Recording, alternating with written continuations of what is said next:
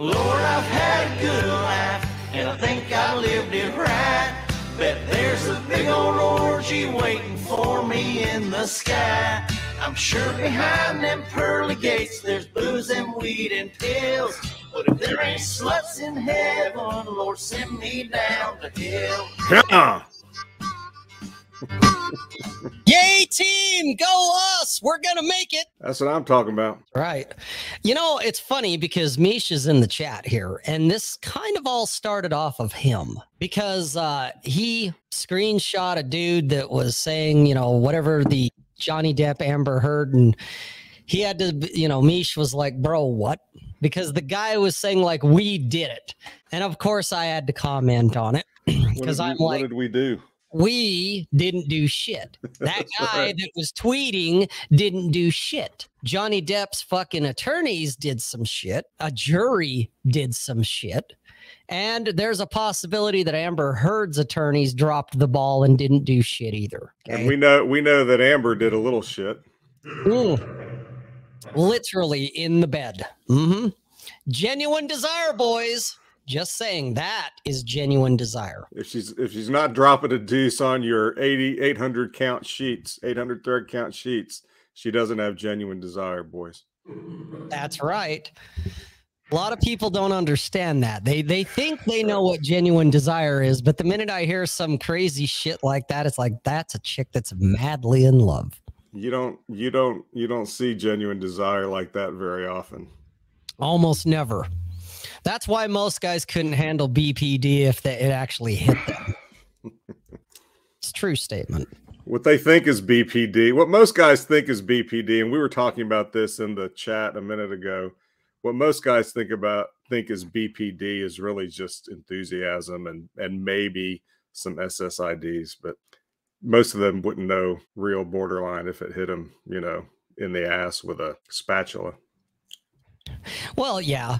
Just like most guys wouldn't know the difference between a, a real tradcon woman and a thought tradcon woman or a quality woman. They have no idea. They think they know, but they don't know. Because guess what, kids? Trick question. They're all the fucking same. True statement. Bull, how are you? Dude, you are echoing bad. Yeah, you sound like you're deep in the bottom of a well. Oh, it's terrible, dude. Bull has been a been a sonic disappointment for the last I don't know how many shows. He just keeps talk about shit in the bed. Oh shit. You you need to work on the microphone there, buddy. Well, while he's doing that, this week I finally received my butthurt Hefeweizen pint glass from the Punch Riot store. So I'm drinking some Bud Light because I'm I don't have any butthurt Hefeweizen nearby. And when when we're out of butthurt Hefeweizen, Bud Light is the official beer of the show. And uh, you know, so that's what I'm I'm starting off the night with some Bud Light just so I can utilize my phenomenal butthurt Hefeweizen pint glass. And I'm I'm generally pleased with it. I think I, I want to tweak the graphics a little bit. There's I'd like to see it become a little bit more vivid, but I'm not I'm not convinced that the that the outfit I'm using for this shit can get it much better. So we'll see. You you might actually have to go real high tech and high dollar if you want to go better. Well, I'd like to get there. If you if you dipshits out there would buy more shit, then you know the faster you buy this shit at store.punchriot.com, the more I can build up and bootstrap, you know, the the dollars over there so I can actually, you know, not drop ship this shit and actually get it produced in a local facility of my choosing. Jesus Christ. I'm I'm catching up with the chat here. Wow, you guys really are bored. okay, Bull, try again. You gotta unmute yourself. No. You still sound like you're in the bottom of a, a fucking tin can. Jesus. Dude, it is terrible. I, I can barely make sense of what you're saying. So yeah, you're I don't know what's going on with your system there. What's the address there, Nick? It's uh, https slash store punchriot.com. Store.punchriot.com. I just put it in the chat over on YouTube. Oh, I just So- put it in here too. If you want to get it, you know, get it. There's there is there are some new designs in there too. I'm I'm trying to I'm trying to release a new design every week throughout the summer, and then I'm gonna see what sells the best and keep that shit. You're right, Chest. He does. Oh, hey, he did change his avatar. Um, he needs to actually show that picture blown up. Because that was the other thing, if I would have made it on time, besides some screenshots of me saying, bro, what? In that whole conversation, which sparked this whole thing, Mhm. or uh, his avatar picture. But I want to see it in its full glory because, dude, it is, it's, it's amazing. I want to Well- hear about his little show that he went to. That's what I want to hear about. It all it all comes back to everything everything these these dipshits know about life is in the abstract. Well, yeah, that's comes, for sure. It comes back to you know one of one of chess rules, one of his one of his uh stoic aphorisms. Oh shit. Well, at least the chat's lively tonight. I like it. They they brought their own knives with them tonight. Well, Bull, Bull and I warmed them up for you, so Oh, good, good. Uh, you, you you put a little bit of fluid in the carburetor to to, to preempt it. I got you. well, we were here we were here on time, so you know. Oh, that's what you say, Mhm. because you know there's no way I can prove or disprove that. Well, you can see my you can see the timestamp on my chat, my post in the chat though. Let's see. I'm gonna call Nick out here. 602 604 okay so there's 604 which actually is on time for you Well, I mean, I was I was here waiting around a couple minutes, and then when when I saw your DM about being late, I decided Yeah. to go over to YouTube and and uh, bring some value while we waited on you. You know, I, I I like this topic though because because sports ball mentality is a fucking mental illness that's why well, the problem is that even sports ball mentality has changed because in the '70s you went to ball games, you had a good time, you cheered for your team, and then you went home and went back to life. And if you were wearing a shirt, and and this is the key, and I, you know, and I and I hate to you know always have you know come do what everybody else does and come up with all these little heuristics and tests for everything but euphemisms Mhm. back in the day and i mean it as a heuristic because back in the day only kids wore major league sports jerseys with other dudes numbers on it. That was something kids did. You know you bought your kid a jersey when you went to the game. Dads didn't do that.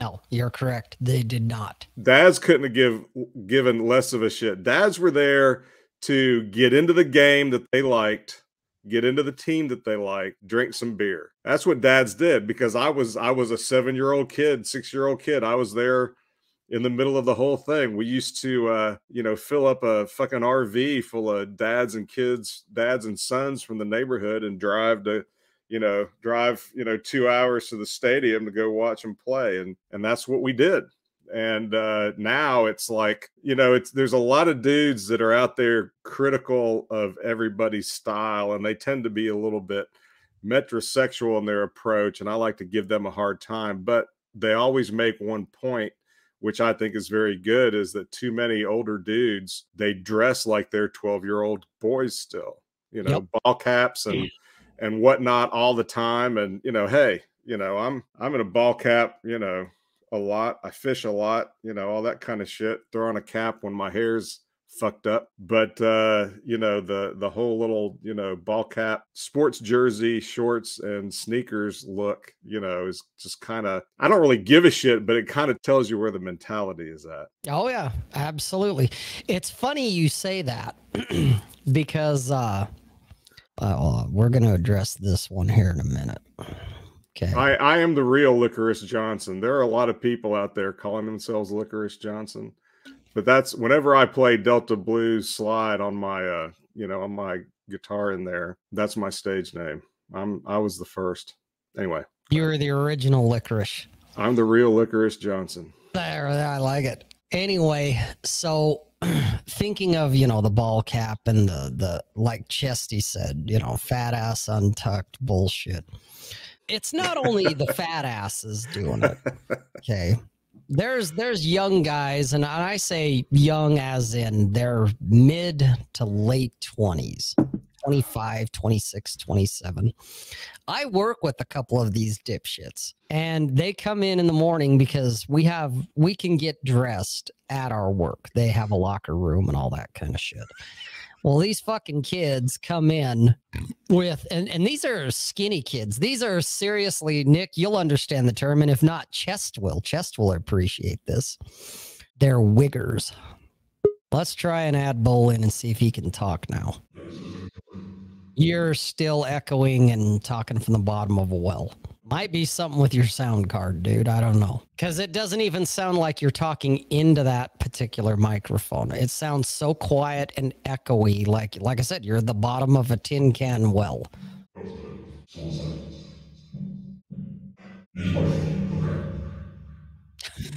Dude, I don't even know what you're saying. Anyway. well, fine. I'm going to go home somewhere else. so these these skinny skinny you think i'm thin you should see these fucking guys. They're like bean poles come in with the baggy pants that barely hang on and the baggy shirt that's 18 sizes too big.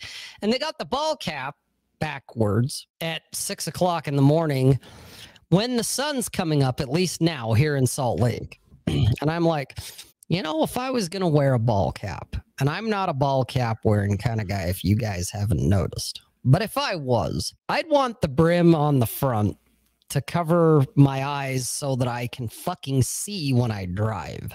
Get some shade at least.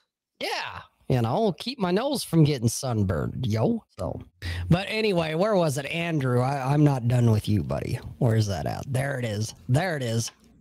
Bald guys wear ball caps.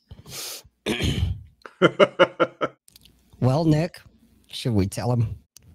It's your show. You do what you want. it's my show. Well, we could always yeet Andrew just for shits and giggles. Eh, Hey, hey, we got a few wrenches in here. Where's McTubus? Chest is a wrench. Give it, give him a, give him a yeet. Give him a, like a thirty second timeout or something. Just, just because just for the hell of it, because it's his turn. it's it's his turn. That's right. This show isn't Brutal. yours. It's just your turn. That's all, guys. Give him a yeet. Go fund me for Satan's mic. no shit. Uh, and while you guys are at it, uh, McTubus, you you have a wrench or chest. Uh, yeet this guy too. That's Cosmo. Oh, I know who it is. Yeah. You let the cat out of the bag. Yeah. But give him a give him a timeout too, just because. Well, I'm against this whole appropriating Bull Rush's image for his comedic, uh, you know, whatever he's trying to do there. You gotta, you gotta bring something fresh, man. Don't, don't warm over Bull Rush. Avert thine eyes. Avert thine eyes. That's right. Oh shit. But I, I did, I did notice, I did, I, I did pick up on a lot of those. I saw a lot of posts where people were taking some sort of either credit or, or, or you know involvement in whatever's been going on with you know that trial and yeah of course i thought that was Mish the first time i saw it and then i saw i saw Mish's post i saw uh, you know ryan stone mentioned that a couple of times and i just thought you know why i mean it's it's like we're back to fantasy football but it's not even fantasy football it's stupider It, it- it is. It's it's even more ridiculous and dumb.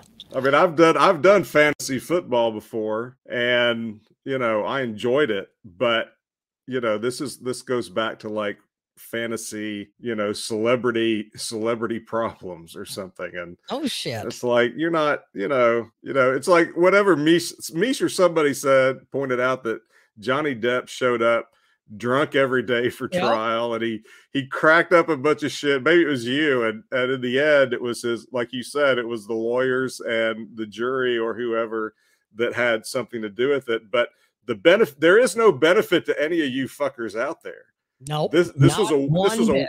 this was a one-off trial masculinity wasn't on trial feminism wasn't on trial this Nope. was this was two very self-absorbed people who live a charmed life and still fucked it up still shit the bed you know still cut their fingers off still all this all this crazy bullshit and none of this means anything. It just means that you know the trial went Depp's way. I'm I'm happy for him. I'm Oh, glad. well, yeah, glad it worked out for him, but that doesn't mean, you know, team masculinity one, feminist zero. It's like, no, that's not how this works, you dumb fuckers. Okay, the masculinity, like Nick said, na- masculinity is not on trial here. Okay, this was two idiots who did idiot shit and decided to go to court being idiots, and the even the jury was like, "Well, you both are a couple of fucking idiots." You're both a couple of fuck ups. Yeah, you're both a couple of fucking retards. But they decided, well, you know, Johnny said she said mean things, and they said, well, yeah, you kind of proved your point. Because she said, so what if I shit the bed? He deserved it. oh my god. you know, whatever it was. But this is not a win. This is not for the team because anytime I see that we shit, Chest knows, Nick knows, most of you guys in the chat know, Ryan Stone definitely knows. The first thing I think is, who is we, motherfucker? What do you mean by we, white man? yeah, what do you mean by we, motherfucker? Because the only team I play for is Team Rob. That's the the one team that, yep, I'm on that side. Anything else is incidental. Beyond that, it's like I'm, dude, I'm not your personal army. I'm not, I'm not part of your cause. I'm not here to win one for team masculinity. I go fuck yourself. It's like I'm here for me, motherfucker. And that's how y'all should be. Okay. That's where the sports ball mentality is a mental illness part comes in because there is no team, there is no we.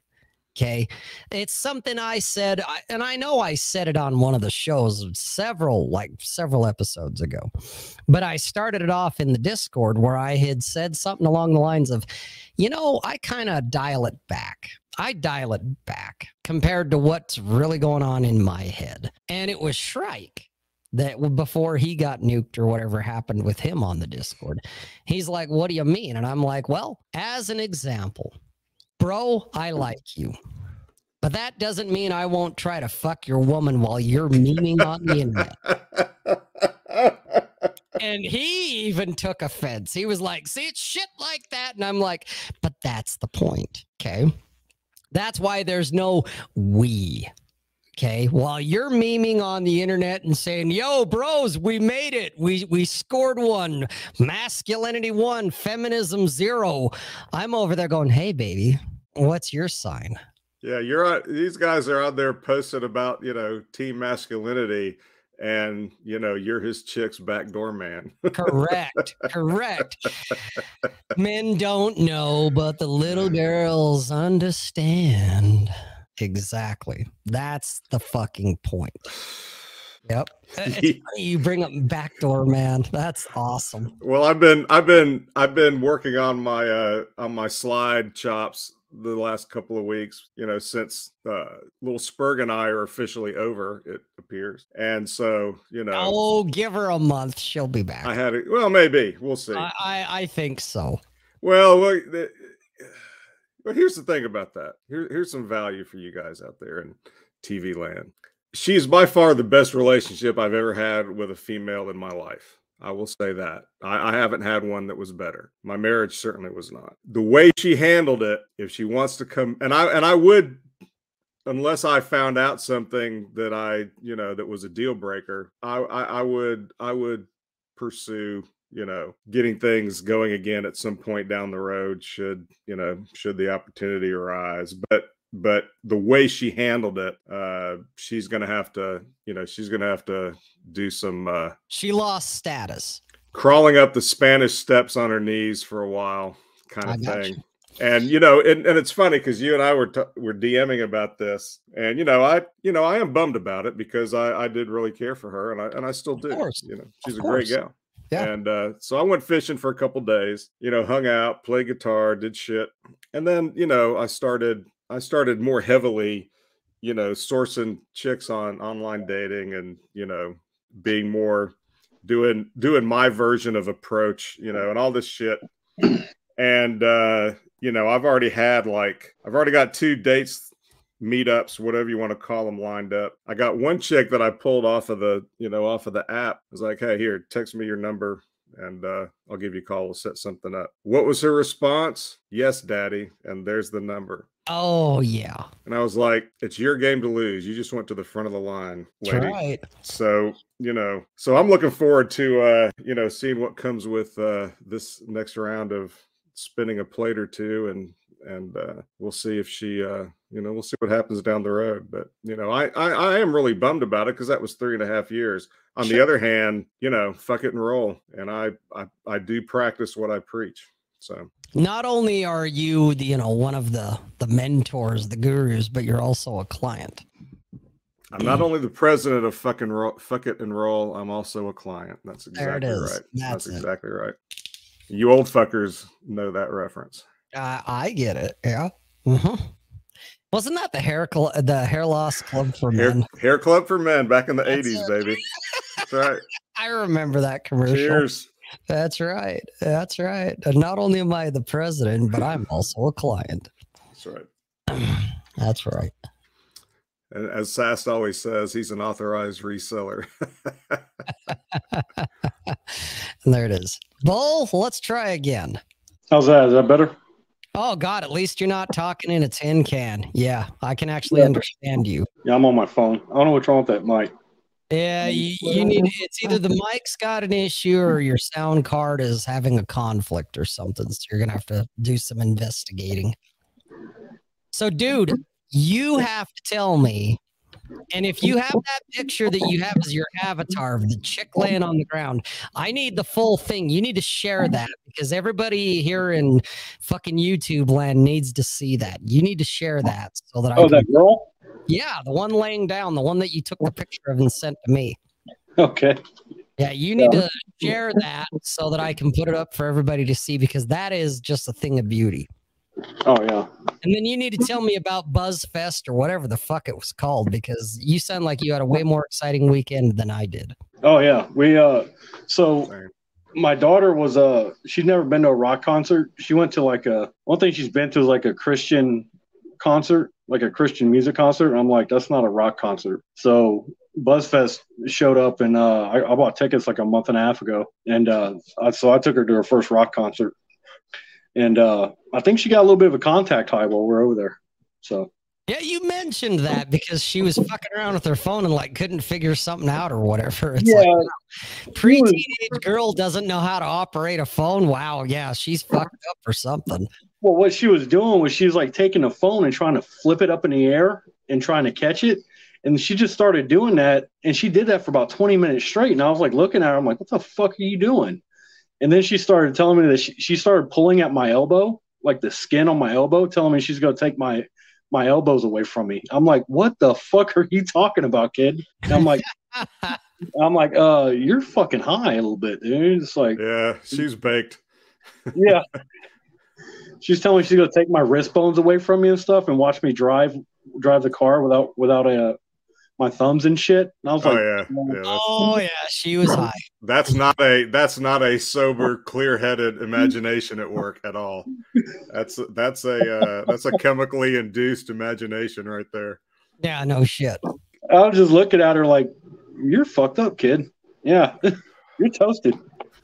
So, and then she, and then she on the way home or right before we left, she's like, Dad, can I? I want to get some nachos.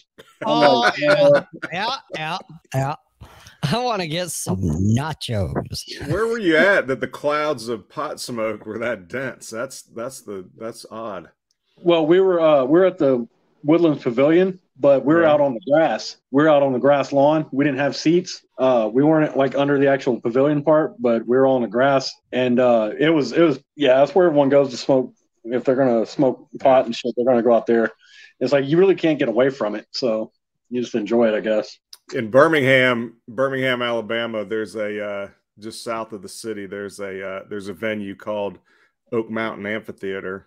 Predictably, it's at Oak Mountain, and uh, it's the same thing. They got we got that big grass, you know, infield over there, and uh, if you that's kind of general admission, cheapest tickets. You just you know plop a chair or a towel down and just hang out, and that's usually where you know you're gonna you're gonna you're gonna be high by the time you leave, whether you smoke or not. What happened? Yes, Dante. I just said infield. You want me? I, I if you're if you're nice, I'll I'll start turning my phone camera on video when I approach women at Home Depot and let you uh let you analyze it for me. Get your green marker out. I don't even. Rob, are you there? Oh yeah, I'm here. I'm I'm looking for something here if it'll let me do it. Another macaroni and cheese recipe. God damn it. All right. I gotta remember how to do this now. Fucking StreamYard's retarded sometimes. I need to find. You you know what I need to do is I need to get. We need to get some either uh either let them burn or everybody's grandma shot glasses. That's what we need. I need to find some of those. I think Rob just had too many strokes, Dante. Maybe. Would someone please think of the children? Yeah, kid got hot box. That's right. All right, here we go. I figured it out. He's stroking out instead of stroking one out. That's the big difference. He's on- he's on his semen retention regime.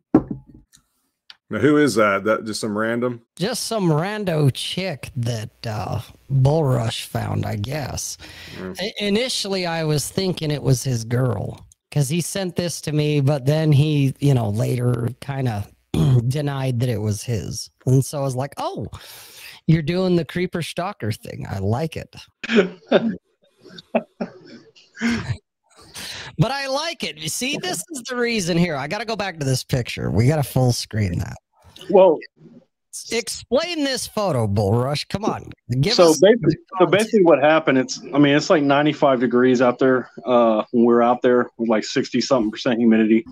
It's hot and nasty out there, and but me and my girl, uh, me and my daughter, Yeah, we it just out there. Yeah, me and my daughter were just we had just got there, and then about 10 minutes after we set up our chairs on lawn chairs and stuff, this girl just plops down and like about eight feet away from me, just laying down there like that. I'm like, that's a damn good shot right there. She does And, have uh, some large titties. Yeah, well, what got me was the fishnet stockings. I'm like, I was like, oh, I Oh, like yeah. that. I like that. oh, that. yeah. If she had not been wearing the fishnets, I probably wouldn't have thought twice about it, but she was. So, because I wanted, I took a picture of it and uh, I sent the picture to my girlfriend because she was wondering what kind of fishnets she wanted to get, and I told her to get those. Just tell her to watch the uh the Motley Crue video for "Looks That Kill." There you go. Oh yeah. See, now that's I, I wish there was more chicks like this one. I gotta leave this up for just another moment here because when There are, but they're they're all going to those. They're all going to those. You know, those woke festivals. That's the problem. who gives a fuck if they're doing that? I'm just saying, if that's if that's what you want, that's where you got to go to find them. Eh, well, I don't know. Maybe. All I know is when I see this photo here, when he when hmm. Bullrush sent this to me, like I said, initially for about a minute, I thought maybe like this was his chick. And I'm like, nice. But it is the fishnet and of course the tatas, you know, where we're almost I just wanted Bull to be like, you know, Bull, zoom in just a little bit more. and I get it, I get it. We don't want to be total pervs here. I get that. Yeah. But I'm looking at this and I'm just like, God damn, I miss these days of chicks wearing torn up fucking fishnets and a halter top or a tube top that their tits are practically falling out. And they're just laying there not giving a fuck in the world. And Yep. it's, God damn it.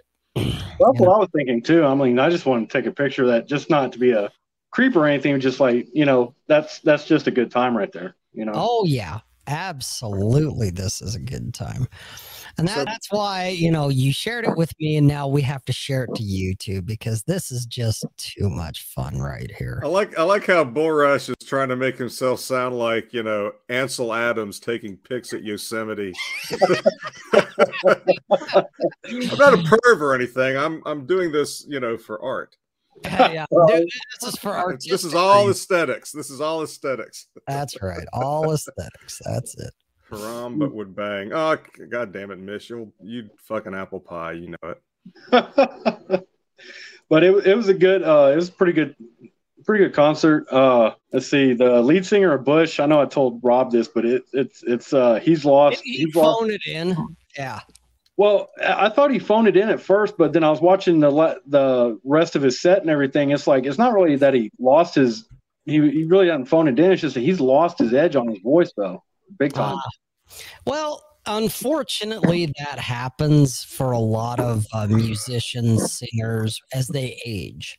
Yeah. Unfortunately, it happens. because he like his high notes and stuff weren't as smooth as they were like eight years ago. Because I've I've seen Bush several times in concert going all the way back to like the early two thousands, and uh, he's Do you want to hear a sad one? what There's two I can think of that compared to like 20 years ago. One is Tom Araya from Slayer. yeah Okay. He can't do that primal scream that he would do at the beginning of uh, Angel of Death. He can't hit that high note and carry it like he did when he was young. Oh he can't Oh no. Mm-mm. No, I saw I saw a video here not too long ago, about three, four years ago, was the timestamp on it, where they did that and and he did it, and he could he he actually still hit the note, but he only held it for a second and then dropped it, and it was just like ah.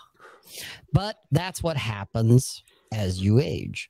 The other one, Joe Elliott from Def Leppard he can't sing like he did back in the 80s and in the early 90s yeah but how old is he now though exactly He's ten. years. He's at least he's a good ten years older than me, if not more. oh god you know Yeah. what he brought up a good point here too chest brought up one. Yeah, Oh, yeah. vince neil is fucking terrible okay he's been terrible for at least 20 years Well, he. I mean, he fucked himself up so bad. I'm surprised he's still walking around.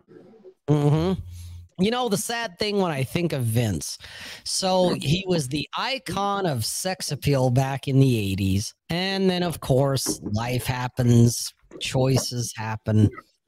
Vince kind of blew up and not in a, you know, radio, Grammy, that type of thing. He got big, as in whale. And then he turned around and like got himself cleaned up gave up the food, gave up the booze, and he slimmed down. He hit the gym. He was actually looking really good. When Motley Crue first kind of reunited or got back together, he was looking pretty decent. You know, it's like, all right. And then he turned around and just let it all go to shit again. And now, now, oh God, you see and hear him now. It's just like, it's, it's, it's pathetic. It's sad. hmm Oh, here we Yep. And that's that's unfortunately, you know, if there's, you know, we always talk about women hitting the wall. These are the guys hitting the wall. Okay. The I sad mean- thing, the sad thing about guys hitting the wall is it's it's it's not looks so much as it is skill sets. Skill sets and abilities. Yep. Mm. It, it really is. It really is. That's the thing I've noticed too.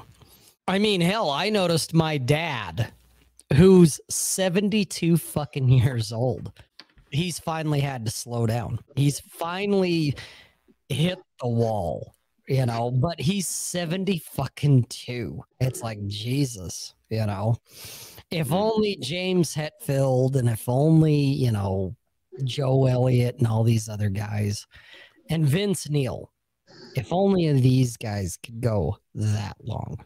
Well, here's the here's the thing, you know, that I saw some I saw a video for one of new for uh Def Leppard actually has a new album out. And the music's actually pretty good. You can tell that Joe can't sing like he used to, but Phil Collen, who's their lead guitarist and writes uh, most of the songs, I think, he's better than he's ever been. I mean, Oh, he's yeah. he's like he's like he's not only is he jacked as fuck, but his playing is just insanely good. Um, way better than it was, you know, back in the day. I mean, he's just gotten so much better. And you know, as, lo- as long as you don't get arthritis, you know, be a guitar player because you can, can you don't have to worry about your vocal cords going bad. Right. Well, it's funny you mentioned that one. Several years ago, this God, I would fuck, I was still married. So that's how long it's been. I finally got around. I've seen him twice now. Judas Priest. Okay. And I'll give credit where credit's due. Rob Halford can Mhm. still belt him out. Yeah. Now, granted, it's not like, you know, 30, 40 years ago when he could stand and belt it out. The dude practically curls up into a ball, but he can still belt it out given his age. Yeah. It's like, holy shit, the dude still has a set of pipes on him. So I, I I, Yeah. think, I think Rob Halford though he's kind of a uh, he's kind of an outlier though as far as vocalists and stuff go. I think he's just he's a he is. you know Jesus. yes. Of course, you know, you're going to be sacrosanct and sacrilegious and all Well, you know the you know the but do you you were I mean because I remember I remember hearing about uh what I don't remember is the drummer's name, but I remember hearing Rick him Allen. Yeah, and he get I remember hearing about him getting in a car accident and losing his arm, and I was like, back in 80 fucking four or well, something. it was it was after it was after I think it was after Pyromania and before was. Hysteria. That's when it happened, was during Pyromania and, and before Hysteria. Hysteria. Yeah. And and I was and I was devastated because Def Leppard was one of my favorite party bands back then. And I was like, holy shit, you know, there's there's not going to be a Def Leppard anymore. They're going to have to get a new drummer, or whatever. And and you know, goddamn if you know they didn't rally and you know just stick with the one armed bandit. So 80s. Jesus, way way to turn around and uh, compare him to a slot machine. I like it. Well, here's the thing, you know, the dude was the drummer. He lost an arm. He still got more pussies. He still got more pussy than all the pussies in the Discord do. Oh God, no shit. Dude banged more chicks than anyone on the Discord who is alpha and only bangs nines and tens, bro. Yeah, no shit. I can And just he hear about it now. with one You ain't, honey, you ain't lived until you rubbed one out on my stump.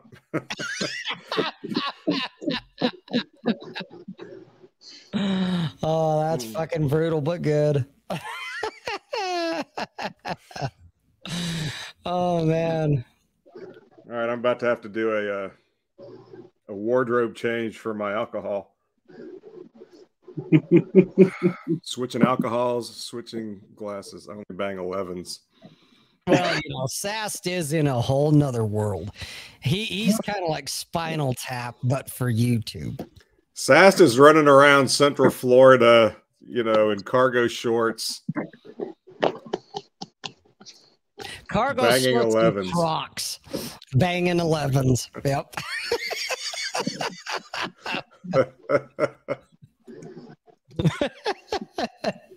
yeah, cargo shorts and Crocs. That that's that's his style, kids. You better write that one down and tell your son.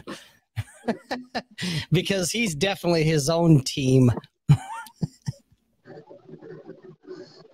aren't we kind of all in a way we're all, we're on our own team Depends on who you ask, Bull. Yeah. You ask the chat holes and anyone here watching the show, they're gonna go, Well, yeah, duh. Or fuck all you guys. I'm on my team. But on mm-hmm. Twitter and other parts of the internet, oh no, no, no, no, no. We have team masculinity. We have team, you know, TradCon. We have team Power Dad. That's why this whole fucking episode is going on right now. Speaking of power dads i got my kid got a contact high at a rock concert so fuck y'all power dads how's that shit Hey, you know that would be that would be a good Gumroad course. How to get your kid a contact high. Forty nine ninety seven. Yep. Yeah, tweet that shit out with her all throwing the phone in the air as it hits her right in the forehead type of shit. Be like, look at me, power dads. You ain't got shit on me. Yep. And then follow it up with the the fishnet girl. there you go While I was out with my daughter, look what I found.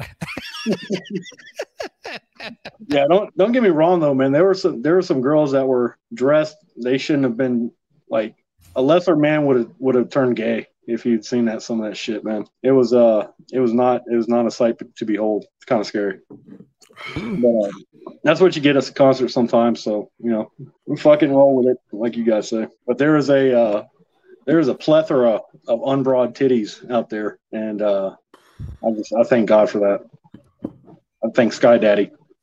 You think the, the big man in the sky, yeah the king of all masculinity? yeah The, su- the supreme PUA in the sky. I love it. I, I'm with you, Green. I got uh, I switched to my everybody's grandma undressed for sailors mug, but it's it's got bourbon. So I've I've oh, you're up in the odds now. so I you know I drained the uh, the butthurt Hefeweizen glass, and now I'm on the grandma mug. I call it the product. The actual product name is the harshness mug, because let's face it, you don't coming to those realizations about grandma. It doesn't get any harsher than that, you know, without just you know maybe if you're maybe if you're Genghis Khan or something. But for most of us, having to having to reconcile the truth with the reality of of what grandma did is that's that's harsh. Kind of is. I'm still doing the math in my head where, you know, Sast was talking about a nine and two ones. A and- nine and two ones. Well, and Jordan was, you know, three who are 3.6. You make it to an 11. Since we're doing that math, I got all you cocksuckers beat. I only banged 20s. Five fours. Three point six times three is ten point eight. Well, you, we round up around here. Uh, oh yeah, the manosphere rounds way up. I'll, I'll tell you you what. haven't noticed. we rounded up at least at least to the next common uh, the next highest denominator minimum and usually it's the the dumb sons of bitches take the liberty of going well she was a three but for the manosphere she was an eight We round we rounded up to I'm a patriarch around that's here. That's right That's right. See, this this is why I have my saying that I that I always say if she's if she's you know if, if she's she's on my dick she's a ten you know? So what you're saying bull is you only bang 50s yeah pretty much. Fifty one sometimes Fifty year olds. One. I, I banged a fifty year old dude like there's nothing wrong with that dude hey here's some fun shit Even I even I still haven't done that. i have I have and I'm 55. Well, you know, so you're you're the alpha dad who alpha dadded. That's all I can say because you know, here's a fun thing. So thinking of, you know, 50 whatever. I got thinking about it. I was on one of my dating apps, Facebook dating. And I have some pretty strict filters as far as height, weight, geographic location, all that. Wait, Facebook has a dating app? Yeah. Oh shit. Yeah, you, if you have the Facebook app on your phone, you have Facebook dating. Okay, which when I sat down and did my creepy nerd, you know, statistics and did my spreadsheet, I was like, wow, my my most success when it comes to delays have come off of Facebook.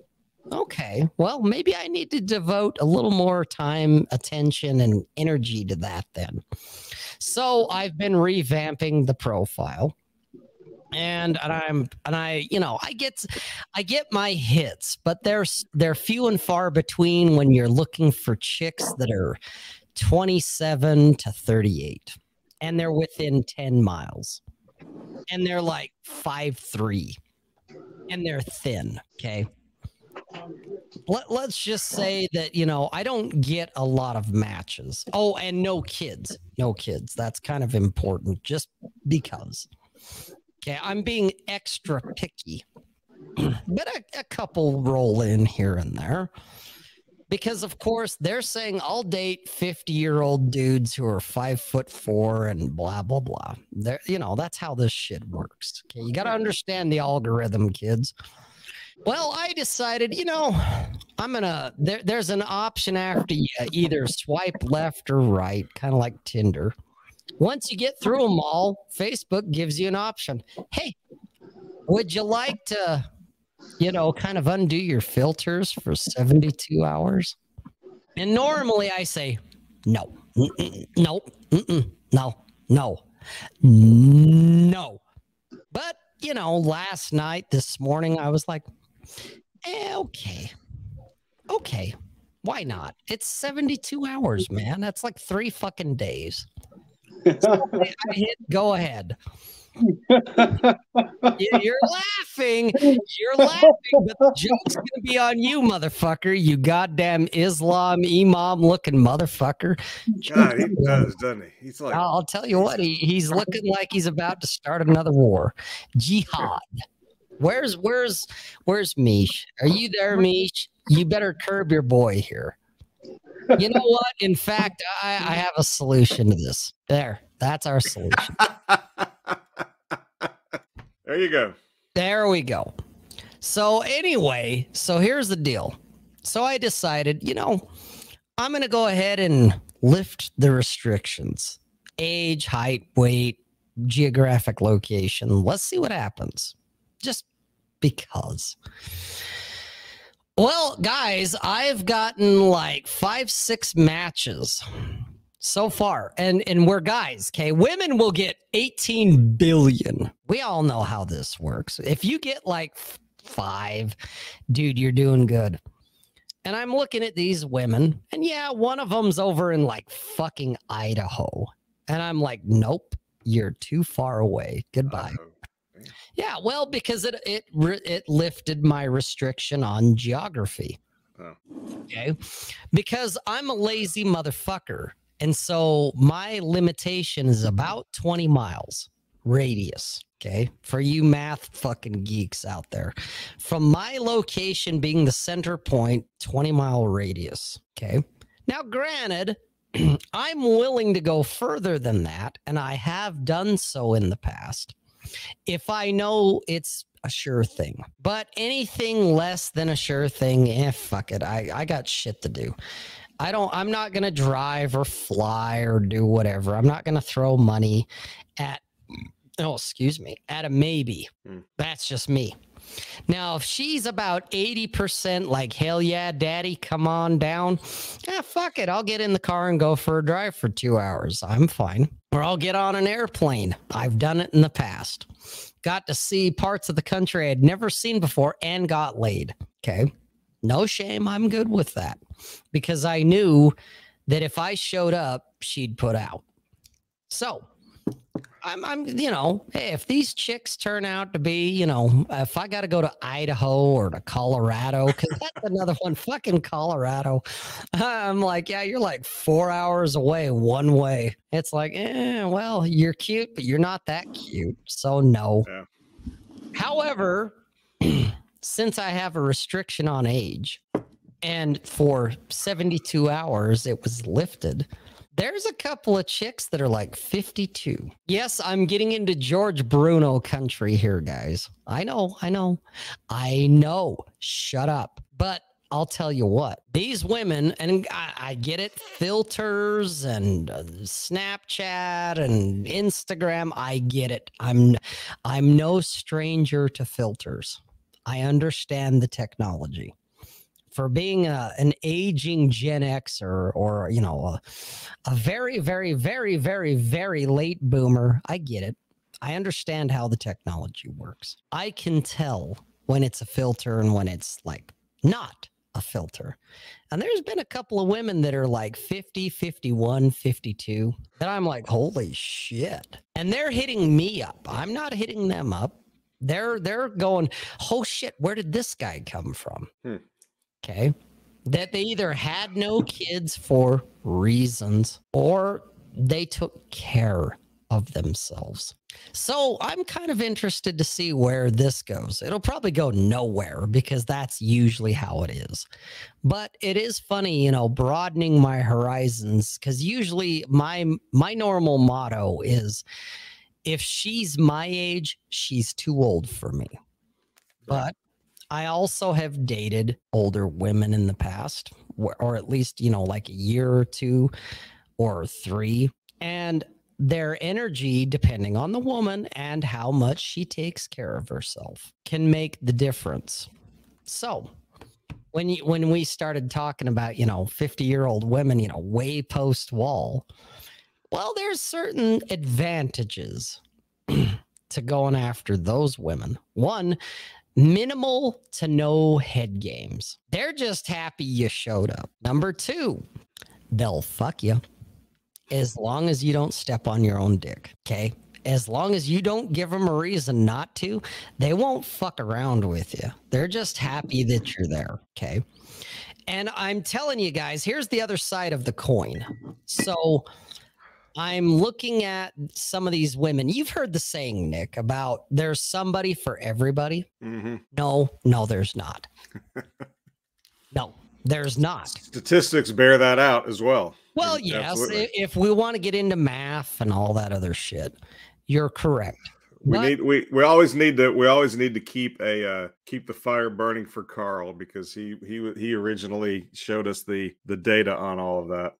It, it is true. It is too. It is. Yep. It is. Okay. But, you know, I, I remember that little saying when I was younger, you know, oh, there's somebody for everybody. Cause you see some, you see some couples that, even though on part, on some part of you, you're like, oh, but it makes sense when you look at him and you look at her and you're like, well, not my cup of tea, but you know what? They fit, they work. It makes sense. And so you think, hey, this this fucking retard who's 300 pounds and he's autistic and he farts jello or whatever, and she likes to sniff jello and, and all that shit. Don't choke, Nick. Okay. But they that together, you know, and, and you're like, well, it makes sense. So you start thinking, well, God, maybe there is somebody for everybody. Here's to all you Jello sniffers out there, ladies. You're doing God's work. Ah, but you end up at, at a point where you kind of you want because I'm an optimist. Believe it or not, guys, I am. I'm an optimist because when I see some Jello farting, Jello sniffing couple, I'm like, oh. I wouldn't touch either one of them with a 10 foot pole, but you know what? God bless both of you. Maybe there is somebody for everybody. I Well- want to believe that. There's a biological imperative at work out there, and it doesn't go away just because uh, your aesthetics and your presentation are not up to par. You know, people still want to fuck. People don't want to be alone. You know, there's there's all of that, and you know that's how it's supposed to be. That's just how it is. You know. Yeah. Okay. And and the thing is, like I said, I want to believe it, but the truth is when I opened that filter up on Facebook where it was like, "Hey, would you like to suspend all of that for 72 hours?" And I'm like, "Yeah, why not?" And then I remembered why the filter is there. Because there's a lot of women that I'm just like, okay, we're getting into skin curtain country here, Nick. Okay, just saying, we're getting there there's women that I I looked at them and and part of me my heart bled. Okay, because I'm like, you know, she's done her best. She's 53. She lives in bumfuck Egypt, right next to Mish. Okay. Because that's about the distance that we're talking about here. Yeah. All right. That it's like Mish would be better off trying to score this chick because she's further away to me than he, she is to him. And and I see the sadness in her eyes, but I also realize eh, she's done a reasonable, reasonable job of taking care of herself. Genetics come into play. Okay.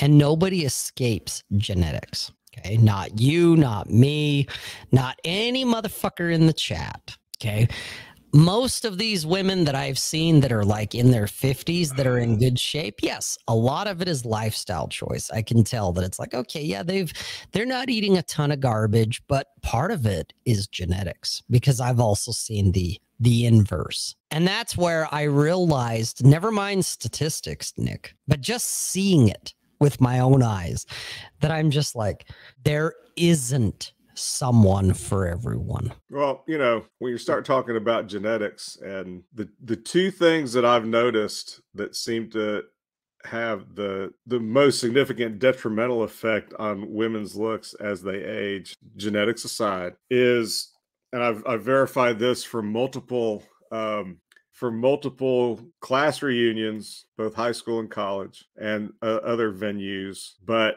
it's the amount of the amount of time they've passed out on the beach in the sun and the amount of alcohol that they constantly drink and i've noticed that you know m- most most women as they get older and i think most people as they get older have a harder time with carbs. Carbs affect them much much harder in your for when you're 45 than when you're 25 Correct. and and the alcohol the alcohol the wine and and, and beer and shit this goes for men too but I, I don't really give a shit about them. I'm, you know.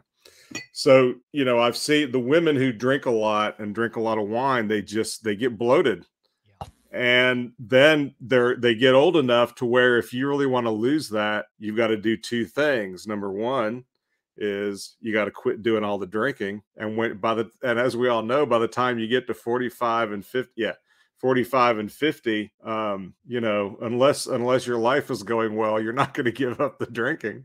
So there's that and then there's all the time and and I'm a big believer in you know getting some sun you know getting that natural vitamin D and all that other shit but uh I've seen a lot a lot of the the chicks that who who were the who just were the the best looking in high school and college um they spent they spent 20 years spending the summers at the beach passing out in the sun and you know they look like they look like old saddles i mean it's just well, they, they look like an old deflated football. yeah and and you know i've known some that have you know that they'll they'll give up the wine for a while and then they'll slim down they'll look really good or as you know as good as possible like you know the rest of us as we age.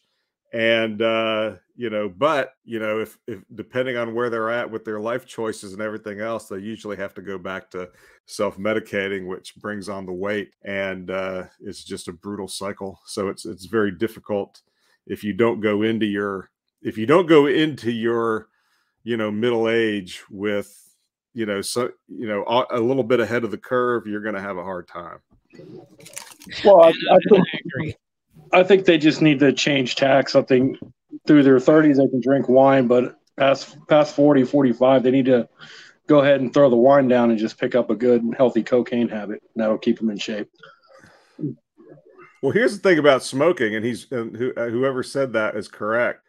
But you know, along the lines of what you said, what they need to do is not smoke until they're about 48, because Yeah. if they start smoking at 48, that's going to help with the uh, appetite suppression, and then you know, you know, it's gonna it's gonna take you 30 years to get lung cancer anyway at that point. So what difference does it make?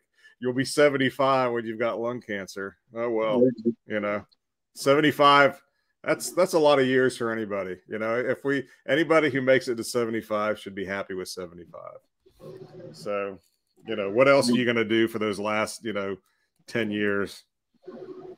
Yeah, my grandpa made it to 75 and he was a type 2 diabetic. So if he can do it, anyone can do it. yeah jesus. But you know somebody was talking you know he's some of the best players were in between the ages of 29 and 39 my experience. I wanted to i wanted to endorse that. That's been my experience too. And like the the the women who are on who are, who I've got lined up for next week right now for dates are between 36 and 48 and the in the last almost eight years now since my since I got divorced. Just for casual dating, the the people I've enjoyed casual dating the most have been have been women in their mid to late thirties who still look decent and they're just coming out of their divorce because when they're just coming out of their divorce, they don't want you know they're they're not looking to settle down yet most of them and they they're looking to have a good time and and they're not and when they set when they finally settle down and, and, and want to get married they're looking for other dudes a little bit older than them that have kids close to their ages. And so i'm all i'm automatically out of the picture if if i if i ended up if i end up dating anybody in their mid to late 30s because you know my kids are i mean my kids are in their late 20s i got one kid who's 30 this year. So they're almost you know they're not too far behind you know their ages anyway and uh and they just want to have fun.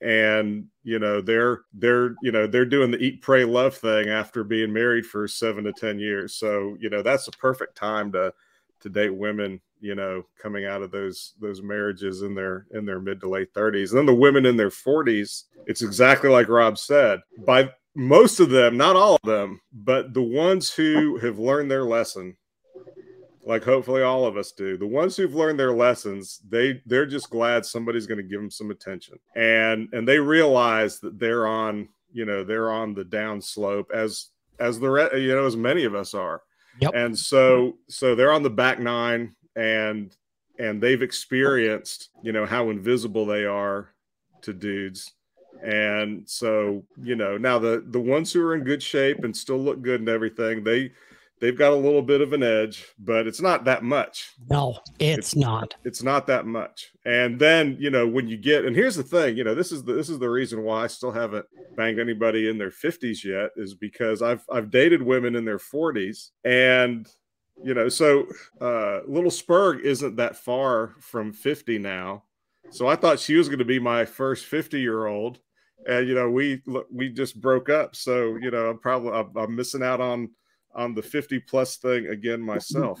But but i you know I, I think that the that the the ones that are the most fun to date are the ones in their mid 30s but i don't want to have a relationship with those women because the ones i've dated anyway they're still looking for a lot. Oh they yeah. want to they want to go do a lot of stuff. They want to be romance. They want all this other crap that they still haven't figured out.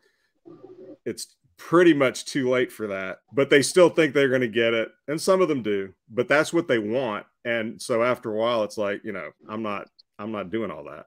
And Well, and so that ends up that ends up ending naturally. The ones in their 40s when you tell them hey you know i'm going to be gone for 10 days doing shit you know i'll catch you when i get back they're like okay you know they're fine with it. And so Well, that and that makes it very easy. point.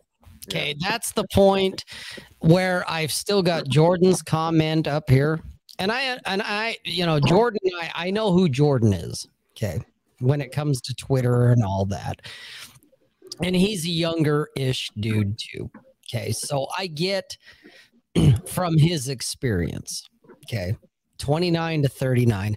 And he's not wrong, but I've gone the spectrum where I've dated women in their early to mid 20s, all the way up to their early 50s. Okay. and granted, yes, and I understand this between me and Jordan, I'm an older dude. Okay. So me going after a 50, 50 or 51, 52 year old woman, that's nobody anywhere would blink an eye. Okay. Versus, you know, a guy that's in his late 20s, early 30s going after the same age group. Yeah, we got the cougar effect. Okay. And I get it. But here's one thing I'll say because I don't want this to turn into, you know, a, a shit episode. This isn't about shitting on women. This is about swapping notes and about experience. Okay. Dante's over here talking about 30 year olds, but I also know how old Dante is. And I get it. It's like, dude, go for it. Okay. Me being 50, yeah, there's a line. And it's not her age so much as her looks, her uh whatever it is she's seeking in life, her energy, you know.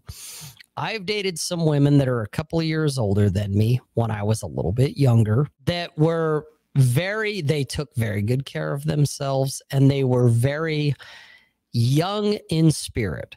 We'll call it that. you know, that hell, there were times that I had a hell of a time keeping up with them, and it was great. Okay. Jordan says some of the best plates are women between the ages of 29 and 39. His experience. I'm not going to disagree. But if you want it on easy mode, and granted, I'm not speaking to Dante. Okay. I'm not speaking to guys in their 20s. I'm really not. But guys that are like in their 30s, their 40s, try dating a 50 year old woman. Okay. Like Nick said, I, I know, yeah, you gave the grimace, Nick. I get it. Okay. I, I get it. I do. But I've also noticed that between the women that hit the epiphany phase, as Rollo called it, late 20s, early 30s. And so they got a list of demands and they're looking for beta bucks and all that bullshit women in their 30s and even into their probably early to mid 40s. And this has been my experience to go off of what Jordan said. They're not much different than their counterparts that are in their late 20s, early 30s. Okay. They either become enlightened. Yes, I'm going to throw that word out there. They either become enlightened and they're just grateful for the attention and they're happy to see you. And like Nick said, you know, you say, Hey, I'm going to be gone for 10 days as I go into the outback or deep into the fucking Florida Keys or whatever. If you don't hear from me, uh, everything is good. And they're like, Fine, cool. Or they double down where women that are like in their mid to late 40s on up, they're just fucking happy to see you. For the okay? most part, yeah. They really are. Okay. You'll- And I know this from experience, which was why I kind of opened the filter because I'm like, well, let's get real, guys. Let's get fucking real for a minute. Okay. A woman who is in her late 40s to her early 50s, my age group, women my age, not my first choice, but I'm an opportunist. I, my problem is there's too many women and not enough time. Okay.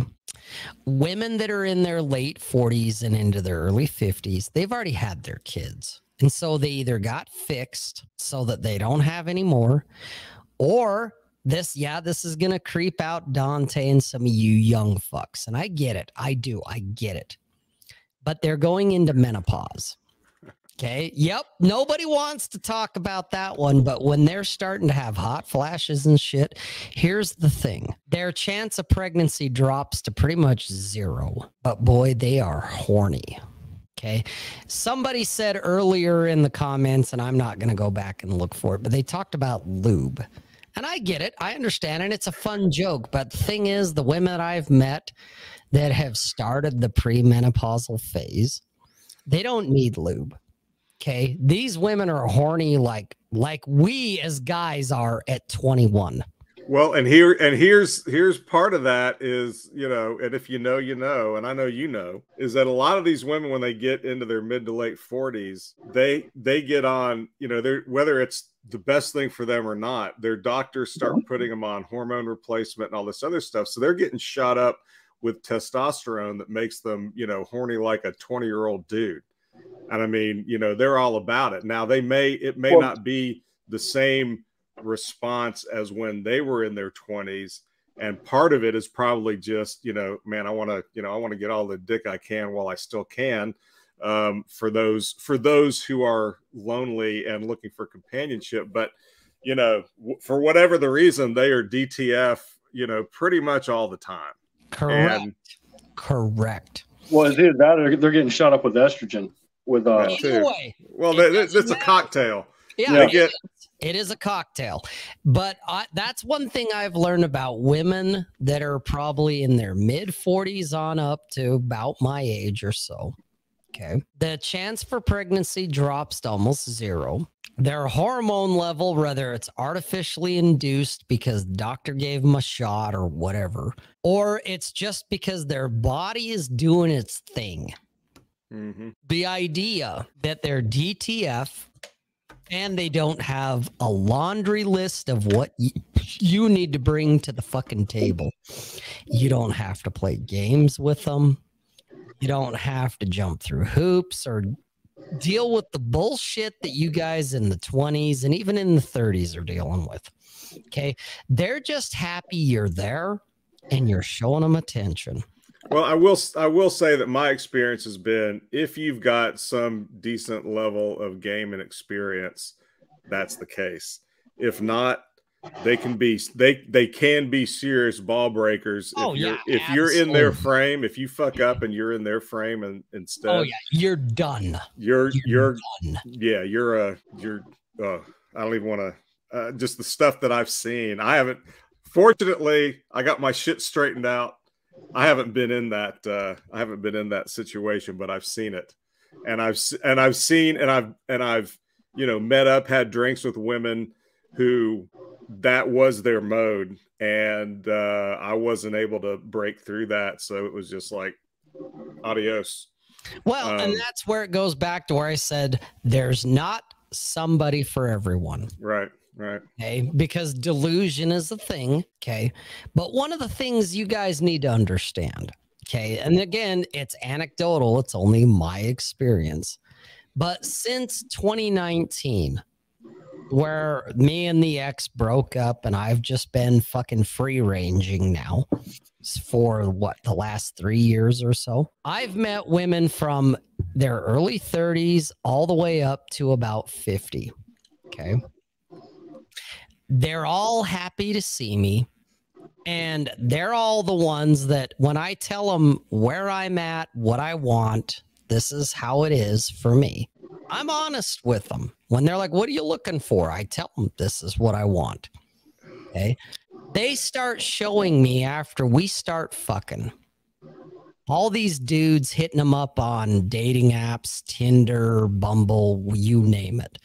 They're showing me in real time what guys are saying to them, what guys look like. Yeah.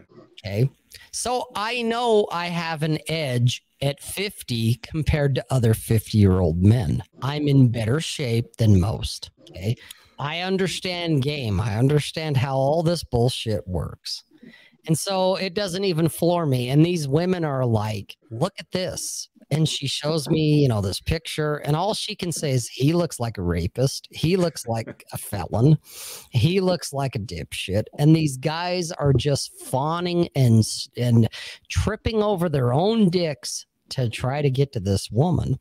And I'm just sitting here laughing, Yeah. going, oh, fuck. If this is my competition, I have none. Even 50 year old women on dating apps have a box of dicks on their phone every day. Of course they and do. it's a it's a new box of dicks every day. Mhm. Absolutely. And that's the reality you guys have to face. But instead of going, oh no, I might as well give up. What do I do? Get yourself in semi decent shape. I'm not saying you got to go to the gym and be a gym rat. Just don't be fat. Learn a little bit of game, learn to laugh most of the shit off, and you too, for $49.97, can have chicks telling you, you're the guy I've been looking for my whole life. Well, and you know, going back to what Don you're talking about with Dante, you know, like I've got my first my first meetup is Sunday, and the chick is 40. That's 15 years younger than me. So you know, Yeah, me About my average. me dating a 40 year old, that's not a big deal. If you're 25 dating a 40 year old, it's a much different deal. And I'm not saying you shouldn't do it because one of the best learning experiences I had was when I was 25 dating a 35 year old. Yep. And Go for that cougar effect. now, for God, for God's sake, you know, do not fall in love with them. Do not Yeah, marry them. Feels don't catch feels. Don't even do don't even do the LTR thing for much No. more than a you know six months to a year. But If that. as Yeah. a 25 year old, especially if you're just you know if you don't have a lot of experience, that's like a fucking crash course, graduate level seminar. Uh, at the very least in fucking for you because she'll fuck your balls off and uh and she will do things that you have not been able to get the chicks who are your own age to do. Now and again i say that with the caveat which is for god's sake don't get her pregnant don't wife her up you know watch out for all that kind of shit watch out that she's not still married you know all- Eh, well, all kinds of shit. that depends, but yeah, don't well for paint. for you for you that would Don't eat be paint. For you that would be a chip shot but for a 25 year old dude who doesn't know what he's doing yeah you don't you don't want you don't want yeah, that kind of heat eat paint. Yeah, you don't want that don't kinda heat. paint. I, I agree. I agree. but just that. just find one find one who thinks you're hot wants to fuck you and then you know date her for three six months however long you know you you, you, you got to manage that but you know that's a pretty good that's a pretty good deal for a young guy Oh yeah, dude. No, I I did my share of cougars when I was, you know, like 24, 25, 27. i did i only did one but it, Oh, it made all the difference it Yep. made all the difference Yeah. So And- like Dante and some of these other dudes, you know, that are young dudes, seriously, you need the experience with the the older woman, you know. What is this? I've had approaches and messages from still married dude Dante. You're in. Just mm. eh, the questions you need to ask, Dante. I'm going to tell you the questions. I'm going to so get your fucking notepad out or take some notes here. I'm going to give you the the questions to ask and then the risk analysis you need to take. Okay. I've dealt with married women. okay. I've dealt with them in the past. I've had everything from open marriages where, oh, hey, you know, my husband does not give a fuck. We're good. This is how it is. I've had women that go, Yep, we're open marriage, but he needs to meet you and make sure that you're not a psycho. Okay, cool, whatever. I've had women go, Yep, he doesn't know and he doesn't need to know. Okay, which is most of them. Okay, that they are on the down low. My question to them is one, what is the likelihood he's going to find out? And what does he do for a living? What's his occupation? What's his job? Number two, what is the likelihood of violence if he finds out? Okay. Now, if you're straight with them, believe it or not, they will be straight with you. They will. Nixon. Well, I, I I I don't think you can generalize that much. I think I think you can. I think a lot of them will. But my experience has been that, and granted, mine were not as upfront. They didn't. They you know the the ones that I dated who were still married. You know what they told me was they were separated and the divorce is almost final, or that they weren't married at all. And and and there, and there are that. there are some who will lie to you, so do be oh, aware oh, yeah. of that. There are, and I'm not I'm not shitting on what Rob's saying. I'm just saying my experience. And, and I been, agree. I agree. Some of them will cover it. Okay. I mean, Rob most... dates the, the difference is that Rob dates quality women and I don't. That's that's the difference. The quality no. women are honest with you. Yeah. The the women that I date generally are not quality women, apparently. So apparently, because the majority, as far as I know, when they when the, conversation turned into me saying, you know, which way does the wind blow? That's more or less what it comes down to. Mm-hmm. Are you involved? Are you not? It doesn't mean she's married. She could be engaged. She could have another dude. It doesn't matter. Most of the time, they have another dude. And I'm like, oh, that's fine. It, except I have some questions. One, what is the likelihood he's going to find out? And number two, what is the likelihood of violence towards me? because if some dude shows up at my doorstep banging on the door, he's gonna get shot. Okay, I'm not gonna fucking question it. I'm not gonna 100. He's going to get shot, and I don't really want to deal with the aftermath. But well, you know, direction it's gonna go. About a month, you know, I mentioned about a month ago that I had I had uh I had matched up with somebody on one of those apps who was she was married, and she said she's like, "Look, I'm married she was she was the she was the only one I've ever met who not that I've you know to my knowledge have you know I, as far as I know there have been two or three that have been married that I've dated over the last eight years but you know she said hey look I'm in an open marriage and uh you know so I need to be discreet but you know we can still go out and she lived she lived about 20 20 minutes away from me in another town so she's in an open marriage, but she needs to be discreet. Yeah, because she's a school teacher and all this other shit and and whatever. So, you know, the thing was my default position is I don't I don't assume they're telling the truth and I don't assume they're lying. I just look at the situation for what it is and then decide how I'm going to handle it. Now, in this case, you know, she was going to come over here and and we were going to get together but she got bent out of shape because i you know i, I got back from florida a couple days later and i thought i would and and I, I wasn't reporting into her when i was going to be back and all this other shit so when i finally got back and, and said hey she said well i didn't hear from you so i just kind of moved on. I was like all right but uh, you know, but I don't I don't assume they're lying, and I don't assume they're telling the truth. I just sort of look at situation for what it is, and for what I know, and for what I don't know, and I go from there. And uh, you know, so my experience with but my but my experience with actually you know being involved with chicks who turned out to be married was they they gilded the lily to some degree uh, in in both situations for me. And I and I get that. Maybe maybe this is where I date quality women. Exactly.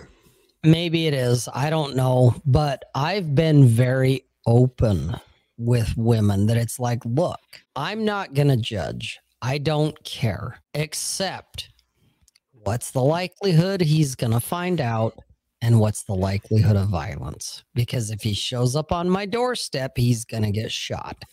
And, and I will I do want to interject that if you're if you're still the kind of guy that catches feelings after a couple dates or 6 months you do not want to do test, this. You don't you don't want to do this. You don't really want to do much anything until you figure that out. Although you, you you actually do need to date and force yourself not to catch feelings in order to be able to not catch feelings. Because if you if you if you try to wait until you know you've just got all that handled without dating anybody, you're never you're never going to get there. So you still have to go out with them.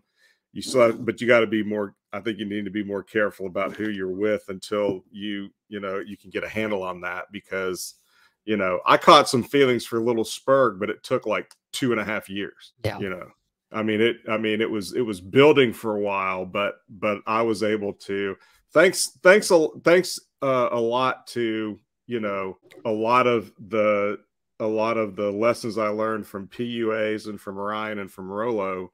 You know, I was able to manage that post divorce in a way that I didn't know how to do when I was in my twenties and that was a combination of both my own experience and you know learning some shit that i didn't know and that i needed to learn and i was able to you know now i'm able to do that but when i was younger you know it was it was real easy for me to catch feelings and i didn't necessarily you know telegraph that to anybody always when i did but it still makes it still it still fucks up your behavior if you're if you're you know too motivated by that shit so you got to get a handle on that and certainly like rob said you know don't don't don't go out with the high risk ones if you're you know if you're a lovesick puppy because you're going to get you're going to get all kinds of all kinds of bad shit coming your way.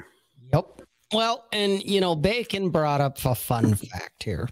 Yeah. and i want to talk about this which is why i have it up here he said, Fun fact her husband can track her phone to your home too. Ask me how I know.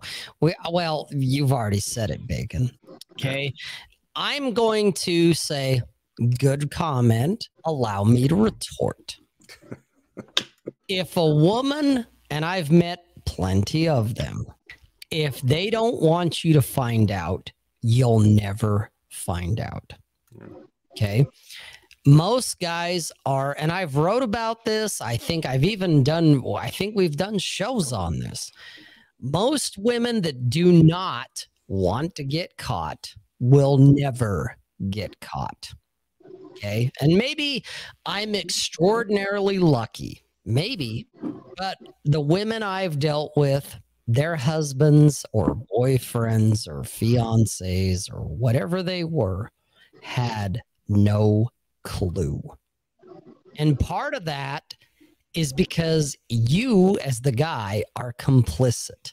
You don't want to know that your girl is stepping out. Okay. I've seen it so many times where when she said, Yeah, the risk of getting caught is low and the, the risk of violence is even lower. Okay. That's where I'm like, ah, green light, come on over. He has no idea and he doesn't want to know. Okay. That's what and, I mean is you're complicit in your own deception. And and here's the thing, you know, the, the this is the this is the reason why I preach for dudes to date a lot of women in their 20s because and not to get married as a general rule until if you're going to do that until you're into your 30s and you've got certain shit established because because it's like Rob said you're it's it's sort of like if you're fishing in salt water you don't and you're and you don't have a boat full of electronics and radar to tell you where the fish are. The way you the way you figure out where the fish are is you look at you know you look for birds. And if the if birds are circling an area of the water and they're diving down and hitting the bait fish that are on top of the water, you know that the reason the bait fish are on top of the water is because there's bigger fish down under them chasing them up to the top of the water and those Yeah, bait fish are trying to get away right? And so and so you know to either you know wait over there row over there cast over there whatever and you know you'll eventually probably hook up with some decent fish or you're going to see those bigger fish cutting into those pods of bait fish at the top of the water and it's going to make a big ruckus and you'll know what's going on over there. And a lot of this shit is kind of like that. You got to get you got to get enough experience to where you can start recognizing those signs and saying all right there's something there. Now i don't know exactly what it is but i'm going to be aware of it. And then that's that you know most of the time that's all you have to do. But it is important to be able to kind of understand what you're dealing with both from a catching feelings perspective if you still struggle with that and also just from a general situational awareness perspective so that if anything you know does pop up you know hopefully you're not blindsided or too surprised by it. And you know sometimes that shit will still happen. But i you know just to piggyback on what rob was saying i don't mean this as a as a whammon ain't shit oh these evil women look at the shit they do because we all do shit. We all don't tell people stuff. We keep some stuff private. Everybody's doing that. Um there's no reason that somebody you barely know needs to vomit all the details of their life onto you anyway. And if your main purpose when you first get to know somebody, meet somebody, is to just hang out, have fun, and hook up, it really shouldn't matter. There's just, you know, you need the experience to be able to be aware of what those signs mm-hmm. are when they crop up. And I, you know, I, I tend to agree with that I, am not going to say, you know, there's nothing magic about 35, but you know, it's it's just it takes a while for for guys to both accumulate the experience and then get to a point in life when when they're they've decided they know what they want and they're pursuing what they want. And until you know what you want and are pursuing what you want, how can you pick somebody else who's going to be the right helper, partner, whatever to accompany you on that journey.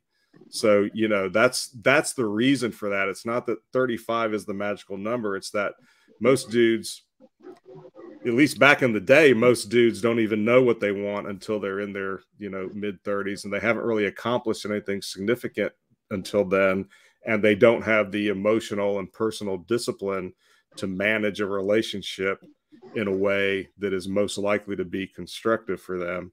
And so you know i i i mean that's what i that's what i preach to my sons.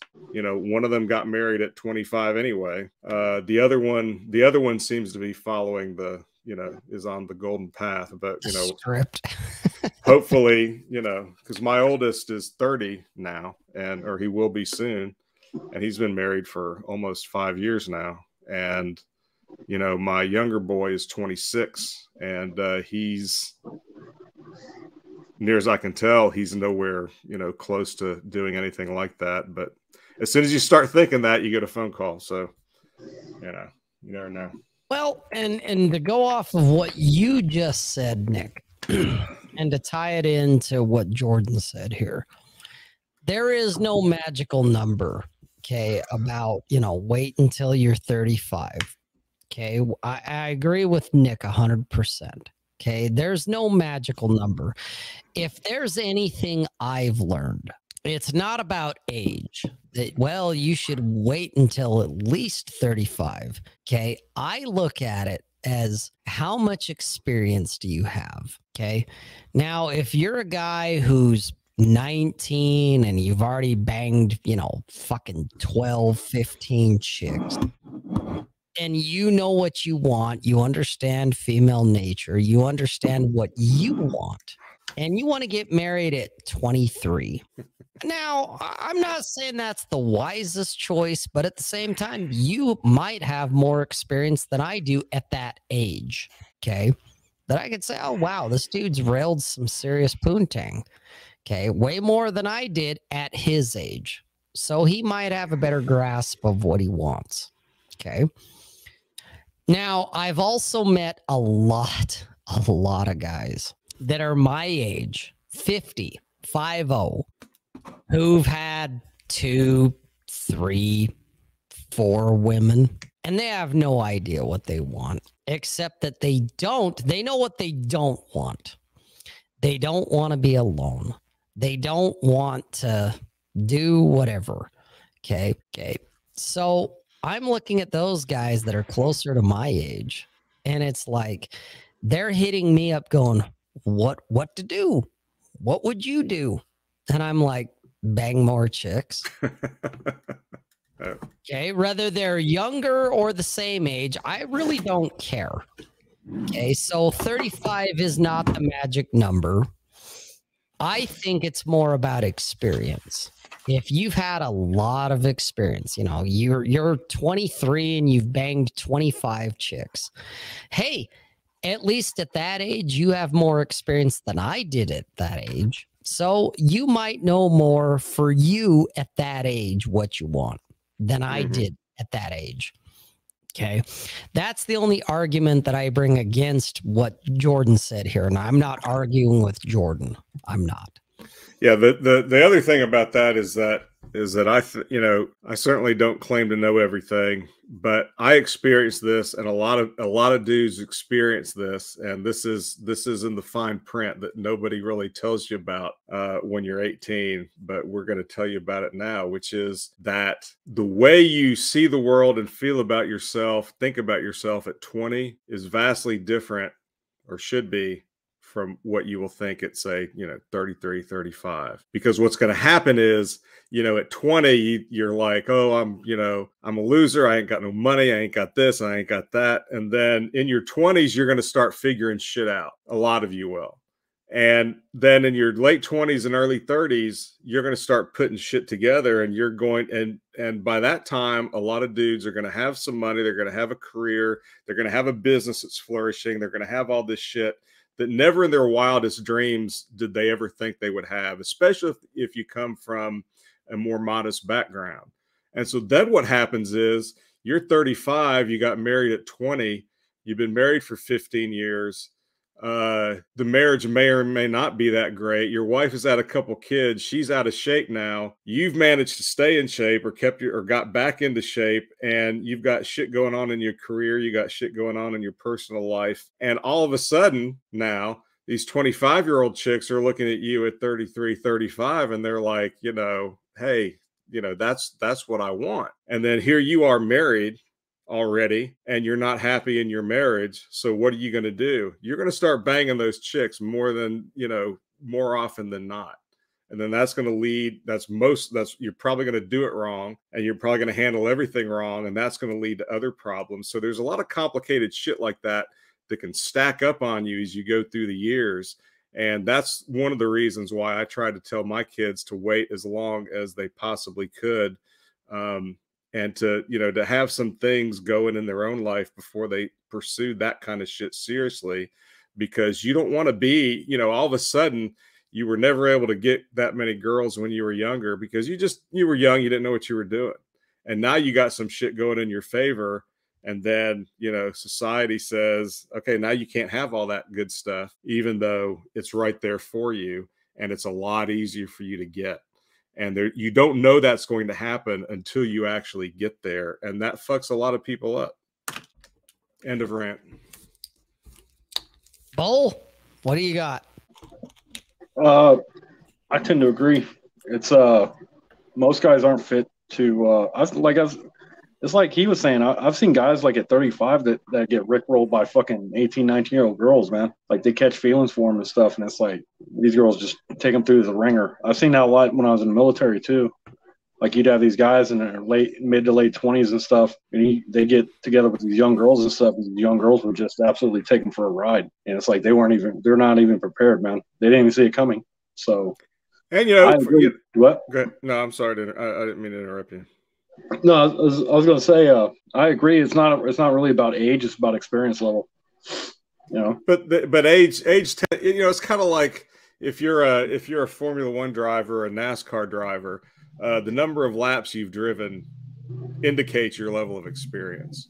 Now right. that doesn't that doesn't totally translate to years you know we're talking about laps driven so you know it's it's kind of like what rob said you know the number of, of, of, women you've been with but there's a lot of other things in life besides women that you know that that are an indicator of your competence and it takes a while to get there and and when you do get there everything in life becomes a little bit different you know getting jobs at least my experience getting jobs when you're 35 and you have a 10 year track record of of successful work it's a people are much quicker to hire at least in back in the day they were much quicker to hire you uh you know at 35 than at 25 because at 25 they just assume you don't know shit Well, they, they take At- you at more 35 seriously. At 35 you've got a track record and everybody takes you more seriously including women. Now that doesn't you know there's a lot that goes into that. I'm not, I'm not i don't mean to oversimplify it but there's a lot of shit behind the whole if you're a dude wait till your mid 30s before you do something like getting married because you know you need you need that experience in order to be able to manage that well. And and i certainly didn't manage mine very well you know I, I mean if if i could if i could go back and do one thing over it would just be that. It would even necessarily be not marry the same woman because a lot of the problems that we had in our marriage um you know there there was a lot of bullshit that she did but i fucked up a lot too. And a lot of that you know a lot of that i those those fuck ups don't happen now. They did back then. So if i would have you know i got married at 27 or 28 if i'd have waited another you know 10 years i mean in my case maybe it would have made a difference maybe it wouldn't because blue pill is still blue pill regardless of what age you are and that's another factor to think about but you know the experience the experience and what you take from it and how you learn from your mistakes has a big impact on your future success So you weren't able to bring value until your mid 30s, huh? Right. And now, you know, now I can't, you know, I snore and I bring value. I mean, there's, you know, there's just, I'm spitting value everywhere now, but back in the day, yeah, no.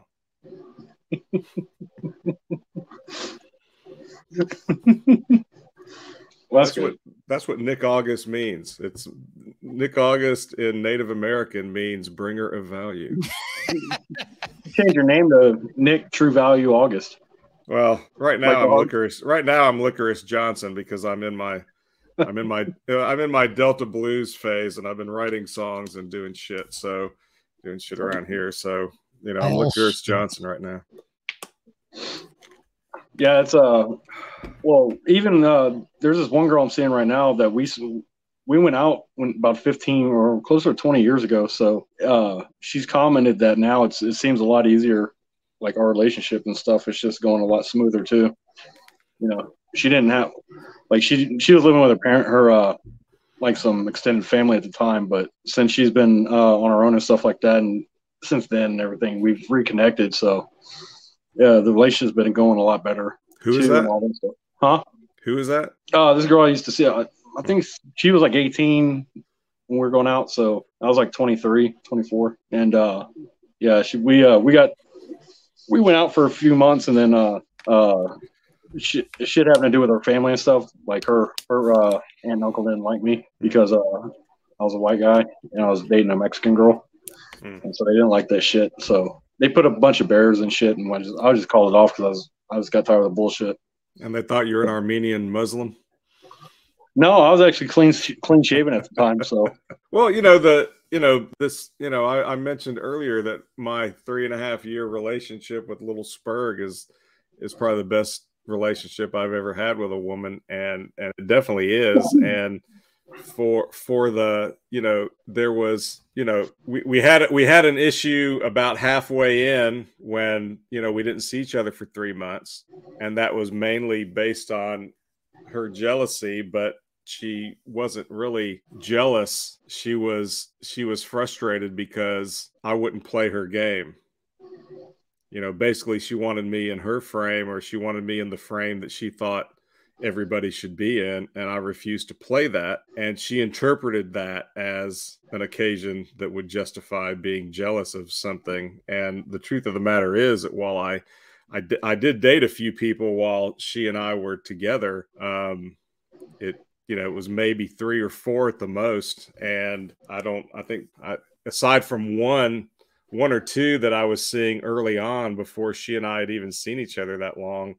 Um, you know, I wasn't even fucking them, and it wasn't because I was committed to her. It's just that it just didn't happen. And you know, Right. we didn't uh, these other these other chicks. I just didn't see them very much because I would go out with them, and you know, the whole time I'm like, you know, well, you know, Spurg would be doing this or Spurg would be doing that. I'd rather be with Spurg.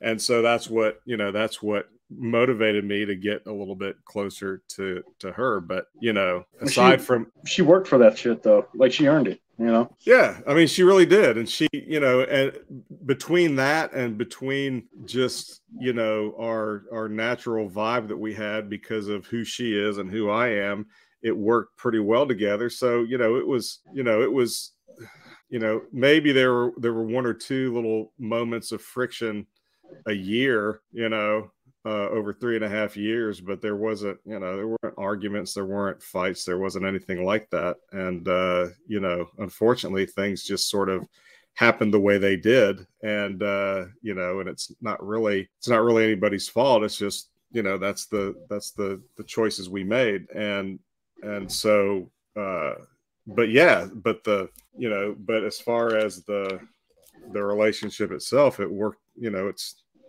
it was it's run its course it seems to have run its course and you know i'm fine with that.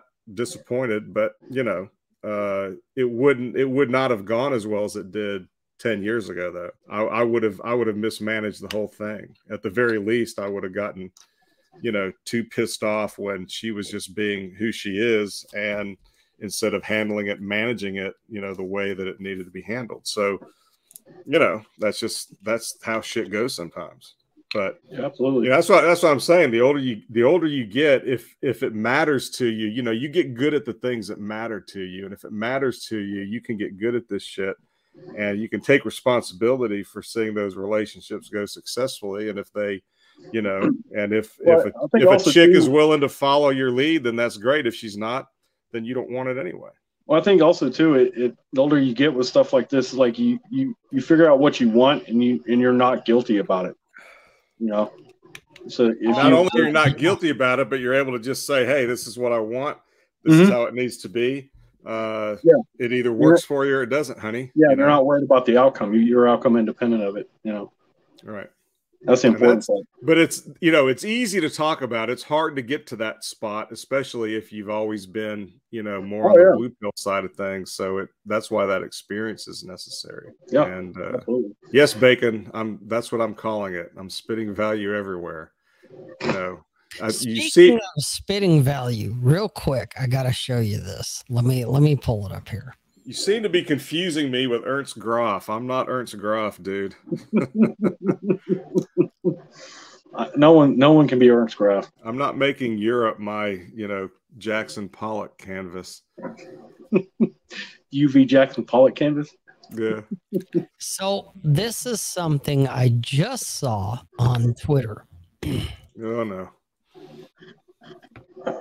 Come on now, bring it up. Here we go. The fuck? Look at the height differential on these chicks. Ooh, I want one. I want them all. Yeah. Would bang all. Okay. Fuck you know, there's there's the one the the the Amazon that she's probably like seven three. I'm starting with that one. Dude, I I don't care what order because there's her, and there's like the four foot three chick, and then the four foot six, and then the five seven chick. You know, I do not give a fuck. All four, all four. I'm an equal opportunity fucker. I would fuck them all, Absolutely. as you all should. Hey, nailing a chick over six feet is still uh, is still one of the things on my scavenger hunt list. So Same you know, now you know for relationships and shit, you know, I like the shorties, so I'm always gonna. It's always gonna be the shorties for me. But you know, Oh fun, yeah, if we're gonna a get fun into weekend in Vegas. Oh yeah, weekend six in Vegas. five do not chick. give a fuck how tall she is. Yep.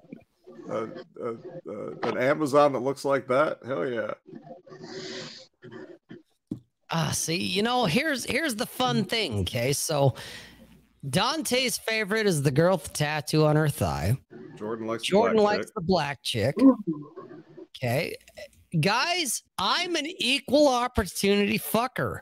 I would fuck them all. Okay. It, when you get into that mindset, because you guys like your fucking buzzwords. Okay. So, mindset. You get into your mindset of, yes, that's it. Yes. As Bull Rush said a while back, if she gets my dick hard, she's a 10. Okay. Do not care if she's four foot three. Do not care if she's six foot eight. If she gets your dick hard, she's a 10. Okay. Who cares?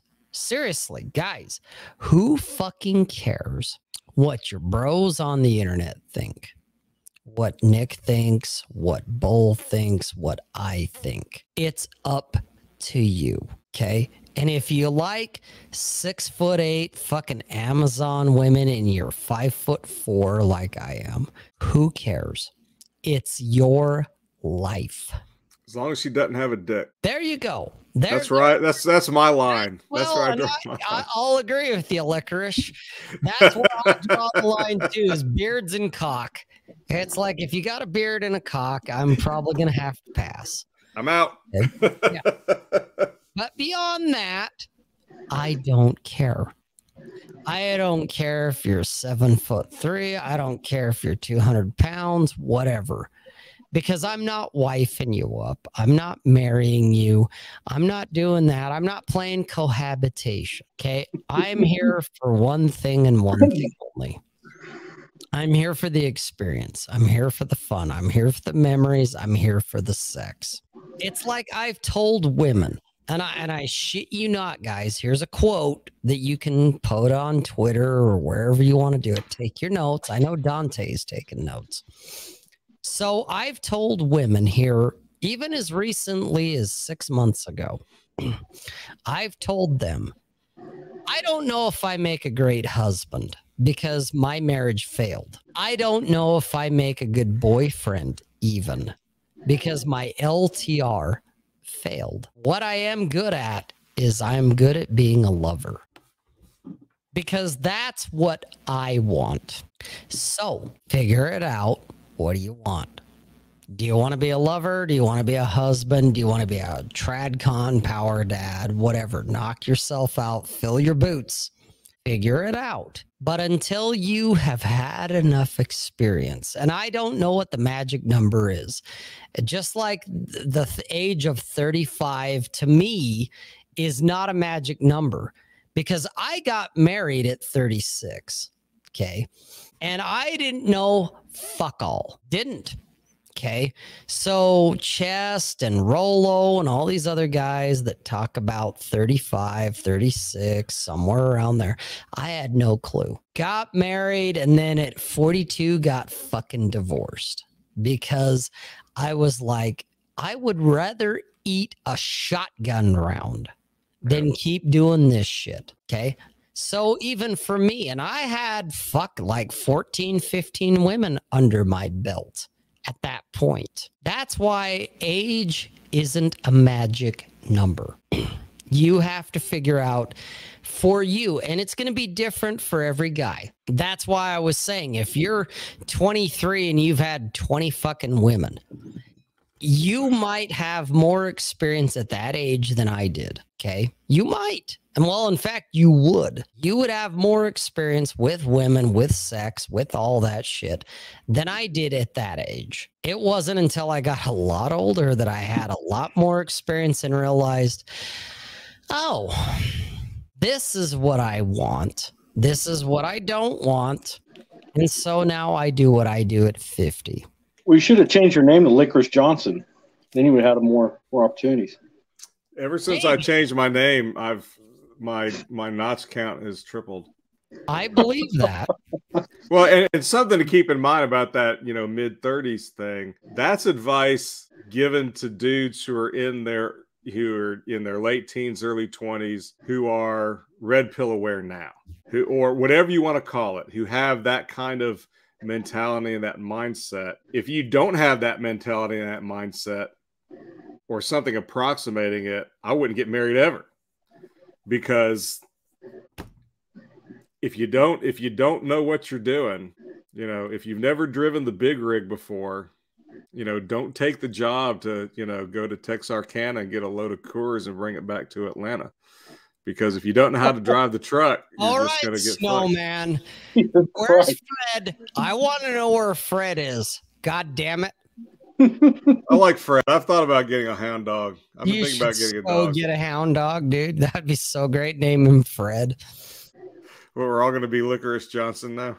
That's right. That's the All right. point. Bull, change your name. Uh, well, all right. Oh, you know what? Never mind, Bull. I got you. Just change it for me. Yeah, there you go. Yeah, I got you. All right, hang on real quick. I got to do this. I'm still the real real, Licorice Licorice Johnson. Remember that game show where it was like, "We're the real Licorice Johnson. Please stand up." The Tard.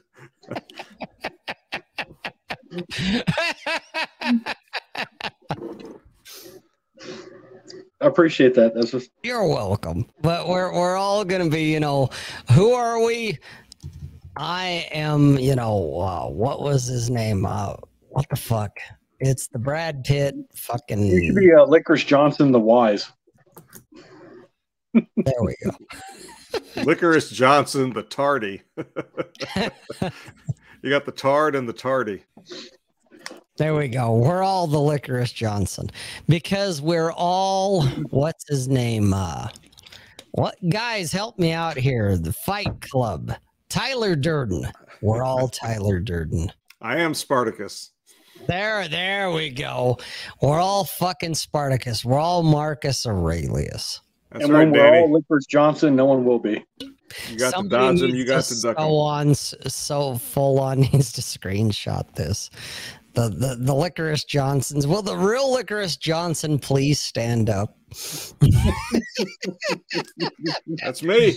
Oh, there we go. You remember that show though, don't you, Rob? I, Bull probably doesn't, but there was that show where they would there was this game show. that had these three dudes sitting there, and one of them would be a famous person, and the other two would be just whoever. And the contestant would ask them different questions, and then would have to guess which one was like you know the real Albert Einstein or whoever. And then that was the person who stood up, and then I don't remember what you won, but you know it was uh it was a 70s maybe 60s game show will a real whoever please stand up That's right. yeah catch me if you can yeah i think it was on. But there we go. Eastbound down. Yep. Dude, it's so. Hey, Nick, here's one for you. Bull doesn't remember. He's too fucking young. Bull, uh, Nick, do you remember in Smokey and the Bandit what the gas prices were? oh it had to have been like 40 cents Close. 50 cents okay per gallon. yeah that would have been I 77. Yeah, something like that. I remember seeing that a while back, and I'm like, oh my god, the fucking gas prices back then. Yeah. i think i think that smokey and the bandit came out the same year as star wars i think 77, 78, somewhere around there. for some reason all right now i'm gonna look it up because athens Yeah, I here. gotta look that shit up. smokey and i might have to throw that on the old You know what? I'm gonna have to find that fucking soundtrack right there. That little bit about it, eastbound and down 18 wheels a rolling. brother i got that on my itunes i got that i I got that on my phone that. I believe that, but I gotta find it because that's gonna be part of the show. I think, just I- like our our sluts in heaven. I play that song at parties. Dude, that is one of the best. And wasn't that Jerry Reed that actually sang it where he's the Yeah. snowman? Yeah, he did the soundtrack. Hmm. Yeah. Yeah. It's Jerry- a phenomenal soundtrack. And if you and and here's the thing, I know a lot of people just, you know, they find you know, country abrasive, but if you listen to some of that old Jerry Reed stuff, he's one of the best guitar players you'll ever hear. He can tear that fucking fretboard up. Now it's, you know, it's it's country and country blues, but it's uh but he was he was a phenomenal guitarist and musician. I think he played other instruments too. He was and he was funny. I used to like to we used to I used to watch him all the time when I was, you know, 10 back in the day. I think it's about time for this show to be over, isn't it? Did Yeah, I was about to say I'm getting I'm getting hungry. So I'm getting hungry and I'm getting tired. Plus, I've been here for two and a half hours. yeah, me too. That's right. Not everybody has been. The other, the other licorice Johnson. It'd be like that Newhart show where you had Larry. This is my brother Daryl. This is my other brother Daryl. I'm the I'm the Licorice Johnson who's on time. I'm Licorice Johnson. This is the other Licorice Johnson. this is the real Licorice Johnson. It's LJ for short. Oh, seriously, I do. I do have this. uh If I ever do another, if I ever put another band together that's like a, a legit rock band, that's that's what I want to call the band is Licorice Johnson. I, I like think that'd be a good band name for like a like a like a punk a punk country blues metal band. I love it. Dude, everybody wanted that Firebird. Dude, Everybody I wanted, wanted that. that. fucking Firebird. Yeah. We we all we all wanted it. We had posters of it. We built the the little model kit for it. We got the Hot Wheels for it. We had it on T-shirts. Man, that was everything. Down in, down here, down in Alabama, where you know Star Wars was a big thing, but Smokey and the Bandit was way bigger.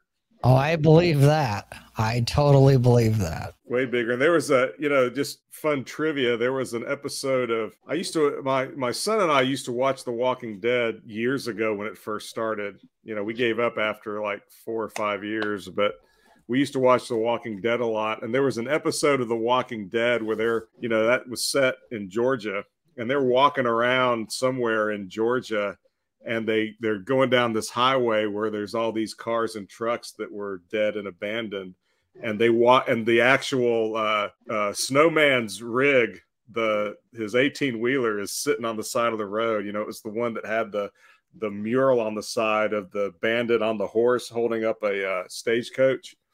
They they had Cledus snow's uh, rig on the side of the road in in that scene and Walking Dead, which I totally geeked out on because I thought that was hilarious. Anyhow. Anyway, guys, we're over the two hour mark, even with my late show up, all that. So, Nick, you want to pimp anything, shill anything?